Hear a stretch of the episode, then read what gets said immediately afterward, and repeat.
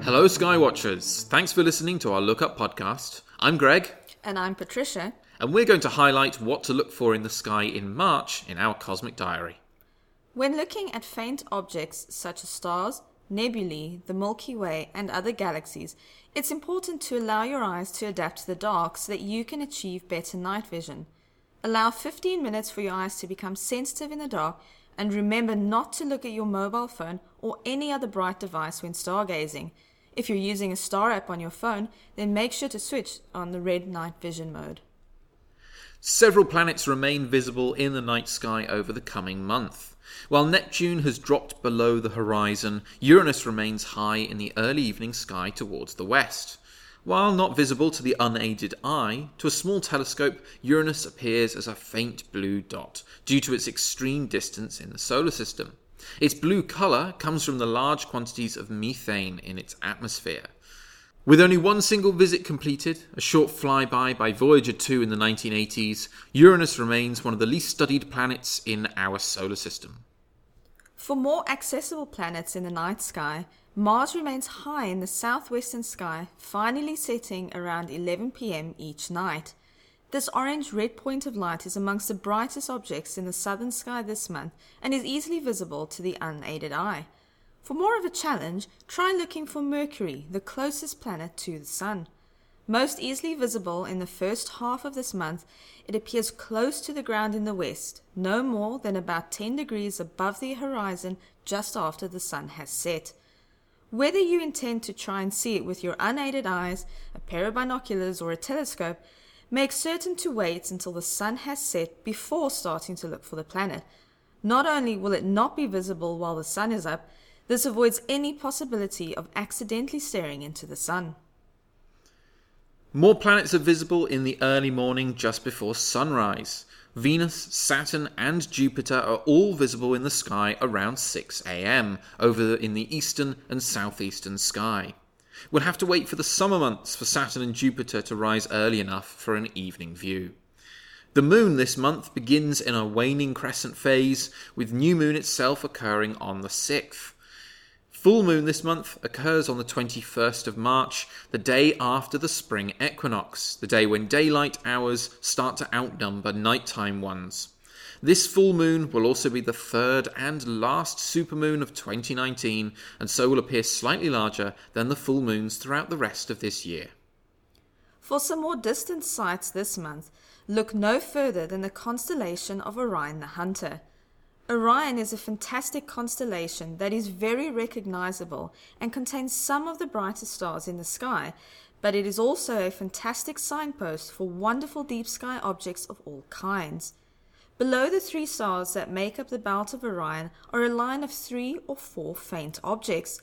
Known as his sword or his dagger, this is not purely a line of stars, but instead contains a number of nebulae.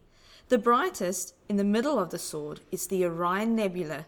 This vast cloud of hydrogen gas is a stellar nursery where new stars are being formed, one of the closest star-forming regions to Earth and certainly the most intense nearby region. It is clearly visible as a dim smudge in a small telescope. Nearby to Orion is the site of a recently finished phase of star formation. Extend the line of Orion's belt clockwise around the sky and you'll eventually reach the Pleiades.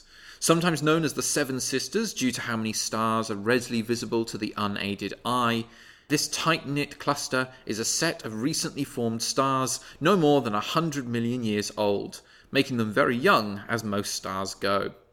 Best viewed through a pair of binoculars, a wide field of view and modest magnification will reveal dozens of stars, a large stellar family that will drift apart over the course of the next few billion years.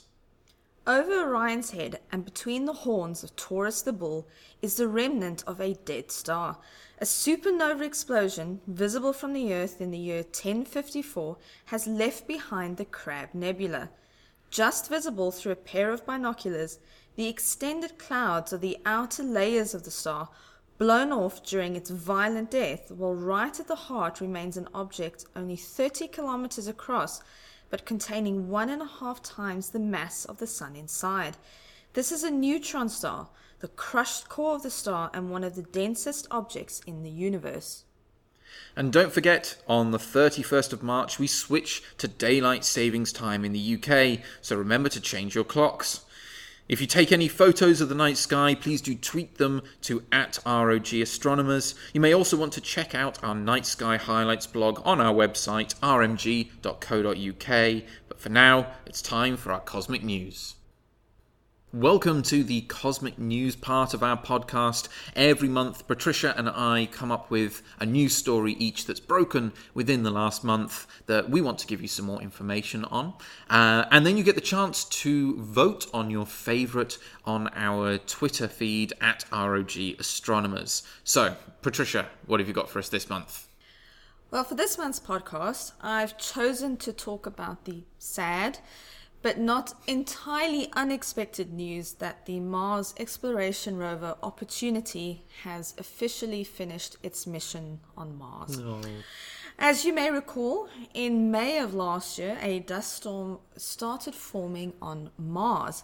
And that storm wasn't spotted by any of the rovers on the surface of the planet, but was in fact spotted by the Mars Reconnaissance Orbiter, which is a satellite in orbit at Mars. Now, as soon as mission scientists working on the Mars Reconnaissance Orbiter data, or I'm just going to abbreviate that to MRO, because I'll say it again a bit later, they immediately notified the scientists working with Opportunity, and those mission scientists had to put an immediate stop to all of the science work that was taking place with Opportunity at that point, because they needed to save power on the rover. That dust storm would mean that Opportunity would have no way of charging its batteries because it uses solar panels to do so. Yeah. Obviously, this is not an ideal situation to find yourself in if you're a rover that's solar powered. And what it meant that Opportunity was basically going to have to ride out the dust storm in a low power mode, which is already critical. If you think of all the instrumentation on board, mercifully it was a Martian winter, so they didn't have to worry too much about keeping those instruments really warm. But you know, if you do need some heat on there, but you're in a low power mode, it was a bit dicey. Of course, the storm grew, and by mid-June, almost the entire planet was covered by the dust storm, and the days grew darker and darker until the sun pretty much disappeared in the sky. And if you want to get an idea of how dark it was at Opportunity's position, there's a great simulated image on the internet that shows you the progression of this dust storm and how much it built up and just how much sunlight was actually blocked out at that position. And during the storm, all the mission scientists could do was to wait for the storm to die down, and they ended up using the MRO to track the storm, to monitor the entire planet to see if there was any signs at all that the storm was actually starting to diminish. And it turns out that mission scientists had rather hoped that Opportunity would be able to phone home, so to speak, about once a week or so, but from around June 10th they heard nothing. Of course, their concerns grew that perhaps there was not enough power on board on Opportunity for it to even send any messages home to us. Eventually, by late July last year, the dust storm started to die down, and scientists had hoped that now that some sunlight would be trickling down to those panels, it would be enough to start powering the batteries so that Opportunity could at least switch itself on and phone home and just send some message to say that it was all right. But there was nothing. Yes. And scientists tried everything they could. They kept sending commands up to Opportunity, and this was an ongoing process. But despite their best efforts to wake Opportunity, NASA announced on February the 13th of this year that the mission was officially at an end, after almost 15 years of exploring Mars. And for a rover that was originally designed to only have a mission length of 90 days, 15 years, or almost 15 years, is an absolutely fantastic achievement, and one that certainly deserves to be celebrated. Absolutely. And of course, if we consider just how much has happened in terms of robotic exploration of Mars since Opportunity landed on the planet, with new missions such as Curiosity and Insight, all adding to the exploration of the planet, it's difficult to remember just how much Opportunity contributed to our understanding of Mars and the discoveries that it made. So today, in tribute to the little rover that could, I want to talk about just a few of the really cool discoveries that Opportunity made, as well as some of the interesting things and images that the rover returned. I would love to do a full dedication to the rover, but considering the duration of our podcast, I've had to trim it down quite substantially, and I promise not to get too emotional during the podcast today, but you know, Opportunity deserves a little moment to shine. Absolutely. After its period on Mars. So we have to go all the way back to 2004, to January, when Opportunity touched down on the surface of Mars. And if you remember that far back, you may recall that both Spirit and Opportunity used the airbag system to land on Mars. So yes, if we think back to Curiosity using a sky crane, we're thinking all the way back to when we had those little inflatable airbags and the rover bouncing along the surface. And it turned out that during that landing procedure, the whole airbag system ended up rolling into a crater called Eagle Crater. And once the airbags had deflated and the rover woke itself up and started imaging its surroundings, the immediate image that returned stunned scientists, because inside this crater was an exposed line of bedrock. They were not expecting to see any bedrock in the crater. Of course, they got very excited and were quite intrigued about what might, could be inside the crater, perhaps at the base of the crater. And so once the rover was off of its little landing pad, they used a microscopic imager on the rover to get some images of the surface. And they found that the surface was covered in lots and lots of tiny round things. So you may recall that they were then eventually called blueberries, because they look like blueberries in a muffin. So you might be wondering, what on earth are blueberries doing on Mars? Well, these blueberries are actually hematite spheres that formed from acidic groundwater. So herein, immediately after the landing, we have direct evidence that there was water inside this crater on Mars at some point. And to think that is where they started the Opportunity's mission from, and they immediately have evidence of water on Mars. It was a great way to start your mission, to sort of open up, turn on the camera and be like, oh, lots of evidence of water, particularly inside this crater. So hematite is an iron-based mineral of some description, and was it the shape that told them that it had been formed by water, or was it the oxidation, or so they have seen examples of that here as well. So it was looking at these little blueberries and realizing. So similar things found on Earth. Yeah, and if you think about it, basically all of our exploration of Mars, everything that we're deducing there is based on our own understanding of geological processes here on the Earth. So it's a matter of, if you've seen it there, have we seen it here? Sure. And so that was a great start to the mission. And of course, things got better from there on, because in January of 2005... while Opportunity was driving along on the surface of Mars, it came across an iron meteorite on the surface of Mars, and that was the first ever meteorite ever identified on another planet. About the size of a basketball, the meteorite was actually called Heat Shield Rock because it was near the debris of Opportunity's heat shield. Yeah. So you can sort of imagine if the heat shield had not landed where it did and may have accidentally landed on top of the meteorite. Oh, contaminated on its potential new meteorite, yes. Yes, not but good. It's all right. It didn't do that. And then, so of course, what do? You aim your instrumentation at the meteorite. And based on readings from the spectrometers on board the rover, scientists determined that the meteorite was made mostly of iron and nickel. So quite a special meteorite. And it was really surprising to mission scientists because they built the rover to study Mars, not expecting to find something on Mars that didn't come from Mars. Right. So this is quite a serendipitous discovery that all of a sudden they were using the instruments on board the rover to investigate and study something that was not from Mars.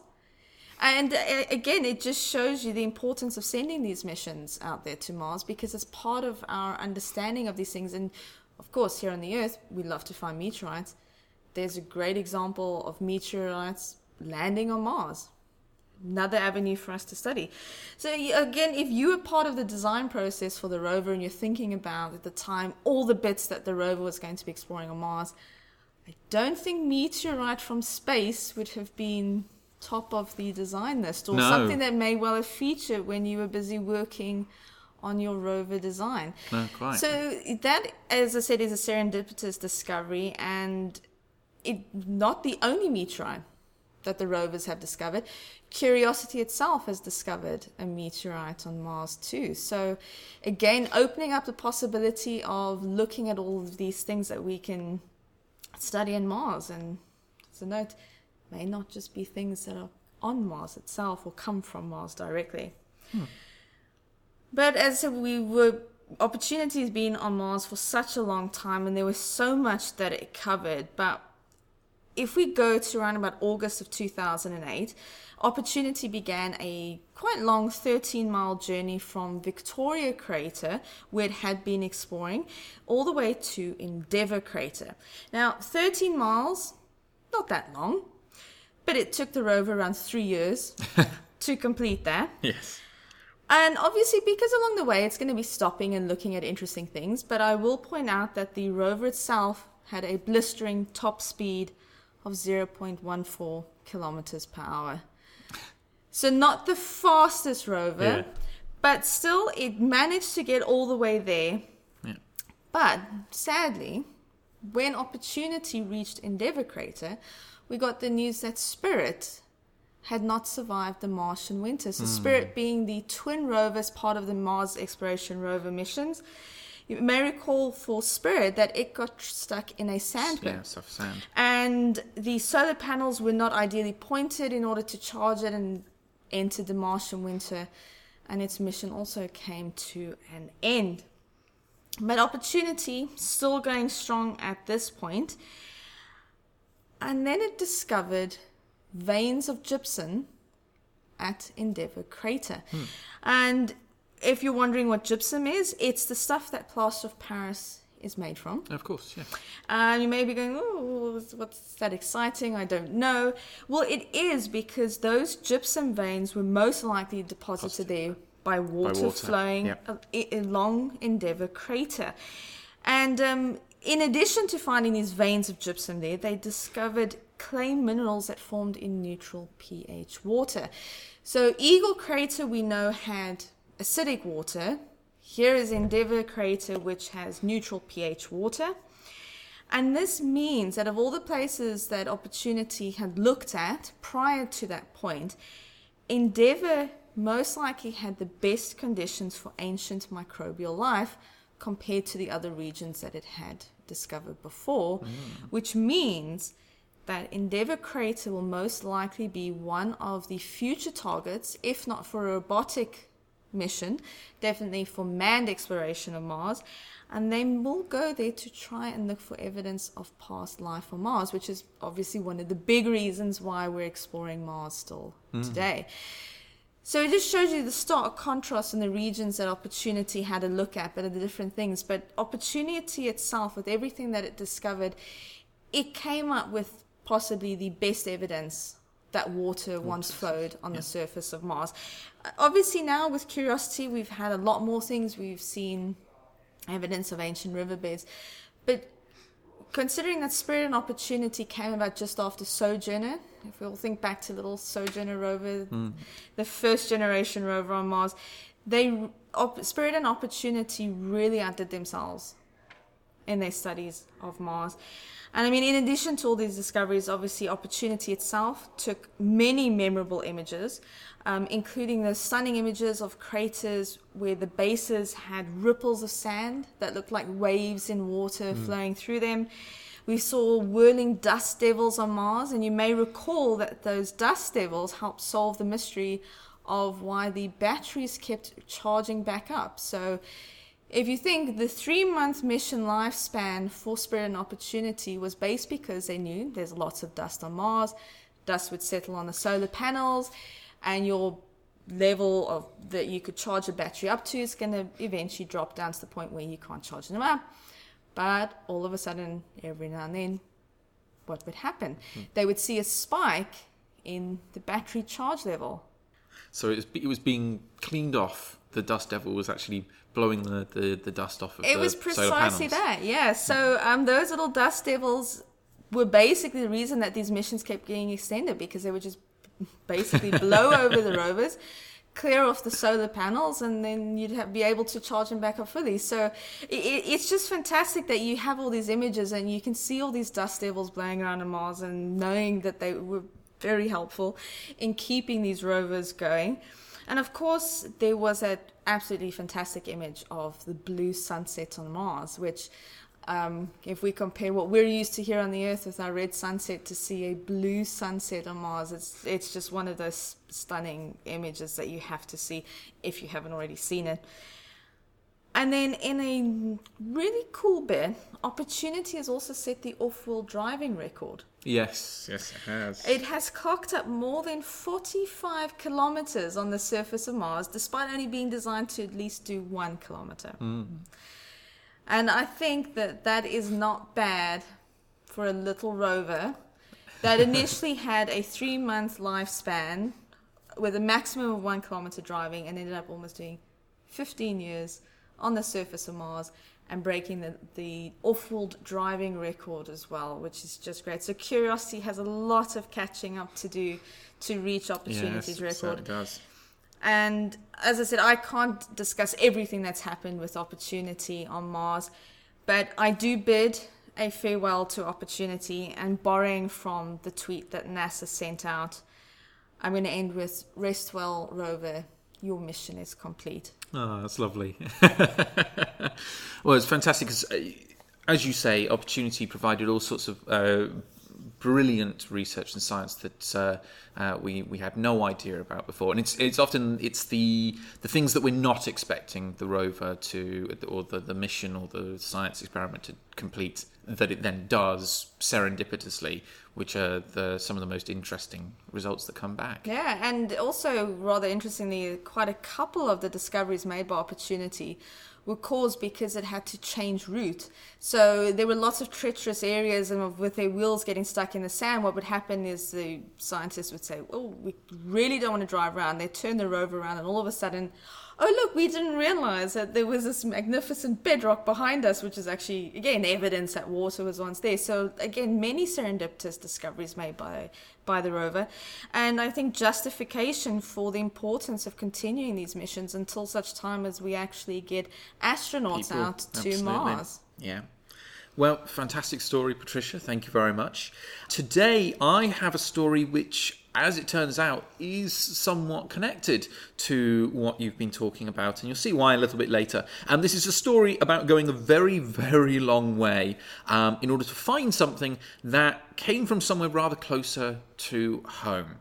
What I'm talking about are the moon landings. So 16th of July this year is the 50th anniversary of the Apollo 11 launch, with the actual landing on the moon being a few days later.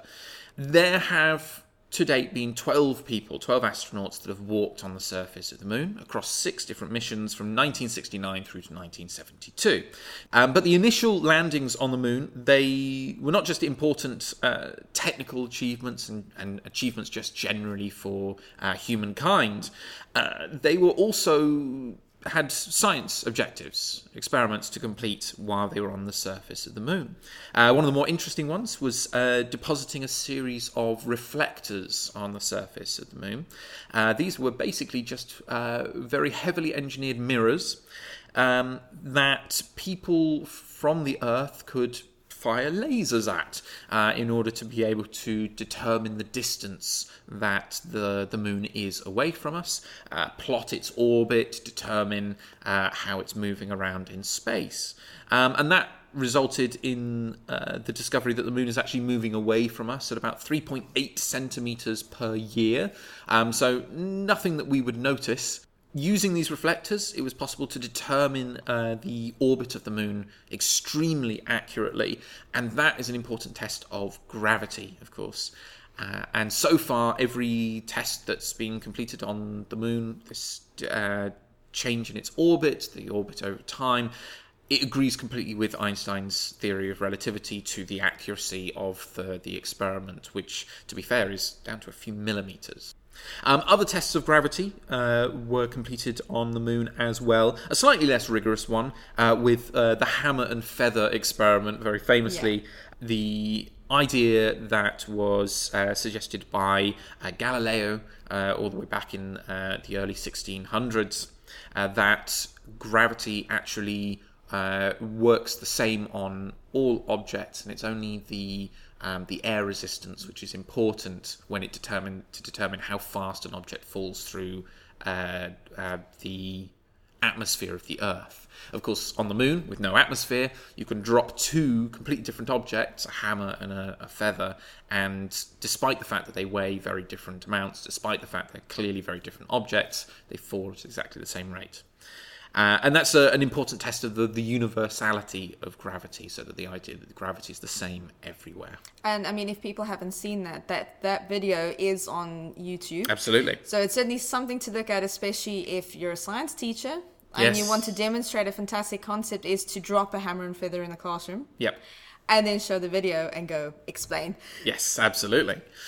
There were also some really less rigorous science experiments, which weren't really science experiments at all. One of the Apollo astronauts actually took a golf club up with them, or rather, they took the head of a golf club, which they attached to one of their scientific instruments and played golf on the moon because they could. And if I recall, it took 2 or 3 attempts for him to eventually hit the ball. I think the first 2 attempts were misses, and then eventually he made connection and got it going. Yeah. It's not surprising. It's a tough enough sport as it is, but inside one of those bulky spacesuits, it must have been very difficult. And especially considering that it's struggling with walking on the moon. Yes, absolutely. Yeah.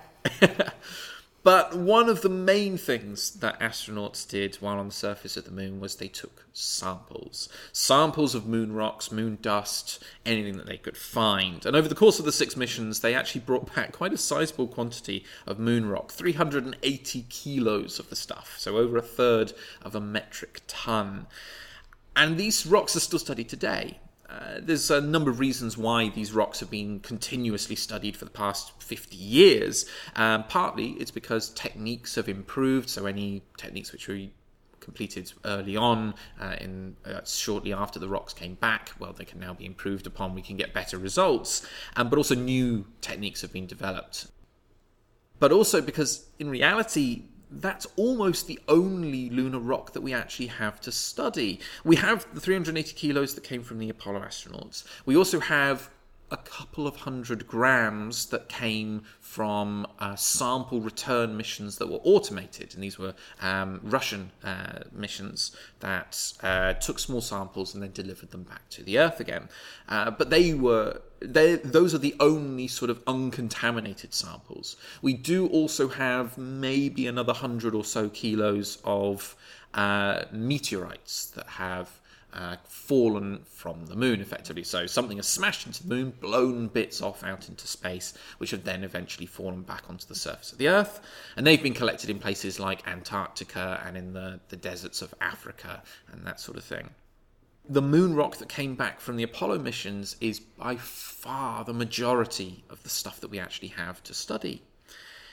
And the reasons that we want to study them in the first place are quite wide-ranging as well. The most obvious one is to try to determine the moon's origin. The current most likely theory about the moon's formation is the giant impact theory. This suggests that an object about the size of Mars smashed into the early Earth, threw loads of material out into space, which then coalesced due to its gravity into the moon that we see today.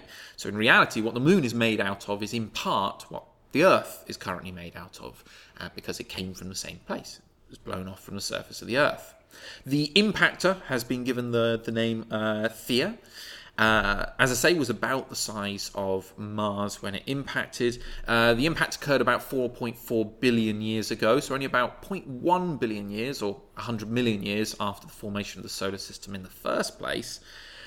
And what would have happened is the iron core of this Mars-sized object would have effectively melded with the the iron core of the Earth, so it enriched the amount of iron on the Earth.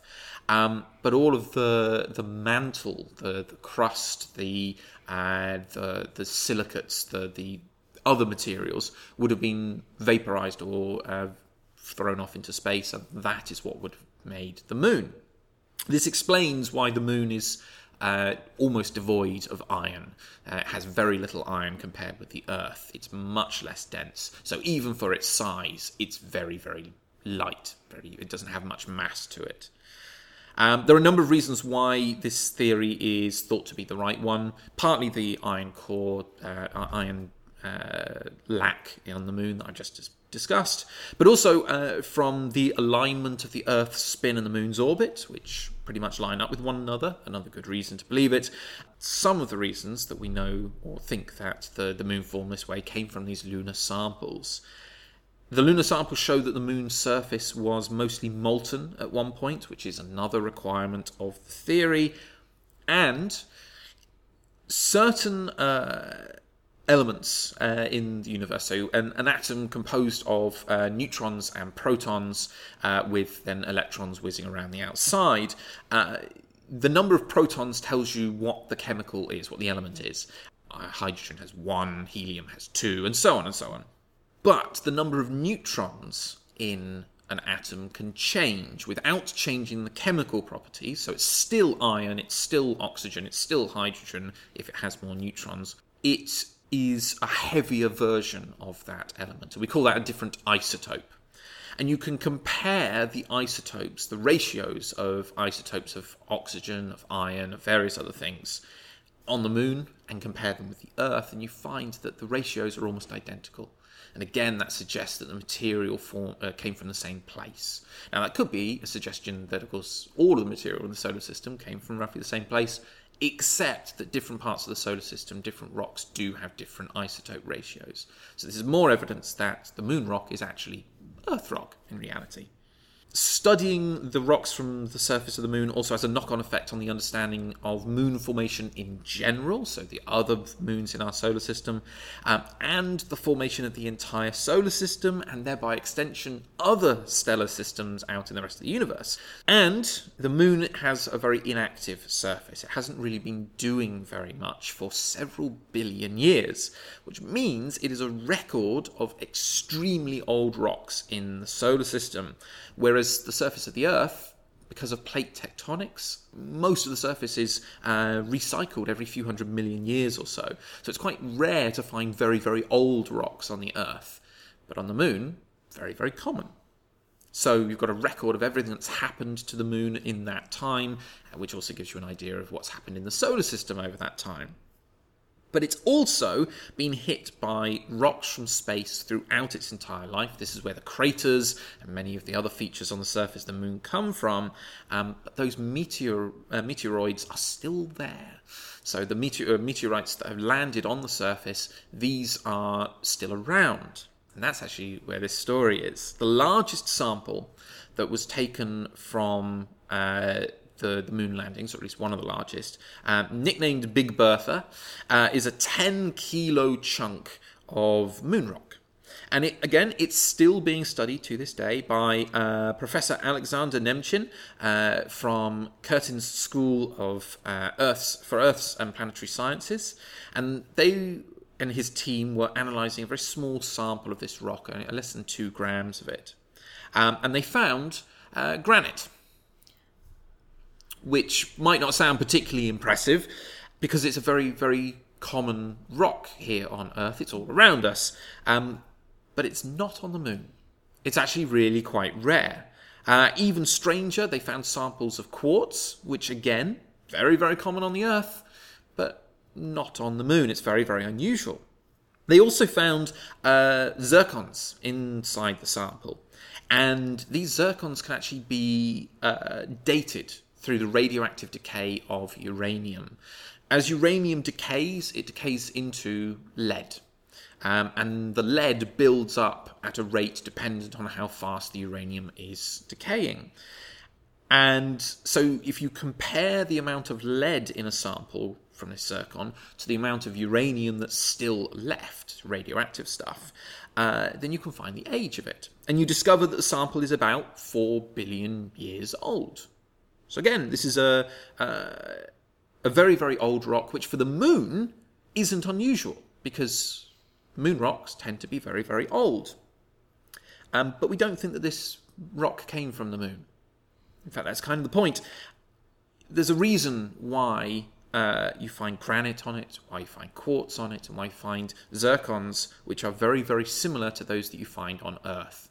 That's because we think this rock came from the Earth. What we think happened, or what the scientists have suggested, is that there was an impact on the Earth sometime at least 4 billion years ago that blew off large chunks of the surface of the Earth. This happens all the time around the solar system, certainly happened in the early formation of the solar system when there were lots of rocks flying around and lots of impacts. What would have happened is some of these rocks would have actually then impacted onto the surface of the moon. And by pure chance, one of these rocks, Big Bertha, landed right next to the Apollo 14 landing site that would occur 4 billion years later. So you get a rock being blown away from space, from the Earth, chucked into space, landing on the moon, right next to where Apollo astronauts 4 billion years later would decide that that looks like a good sample, I'm going to pick that up and take that home. So it is a 4 billion year round trip from the Earth to the moon and back again.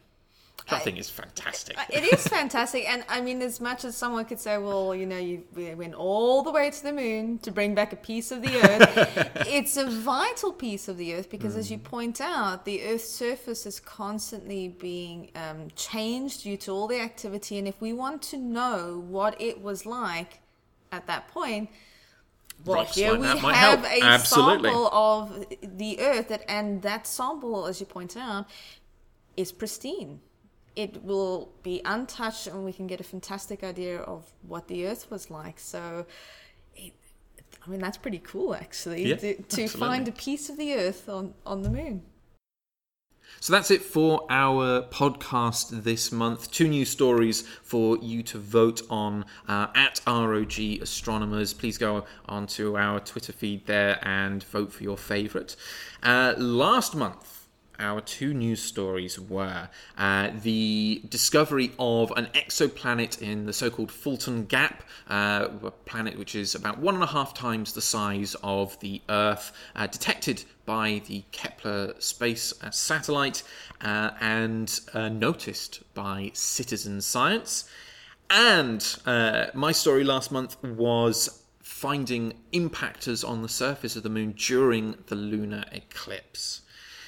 With 73% of the vote, I did actually win that one. So commiserations to Patricia. I'm sure your story this month will do considerably better. Thank you very much, everyone, for listening. Please do listen in next month for more from Look Up.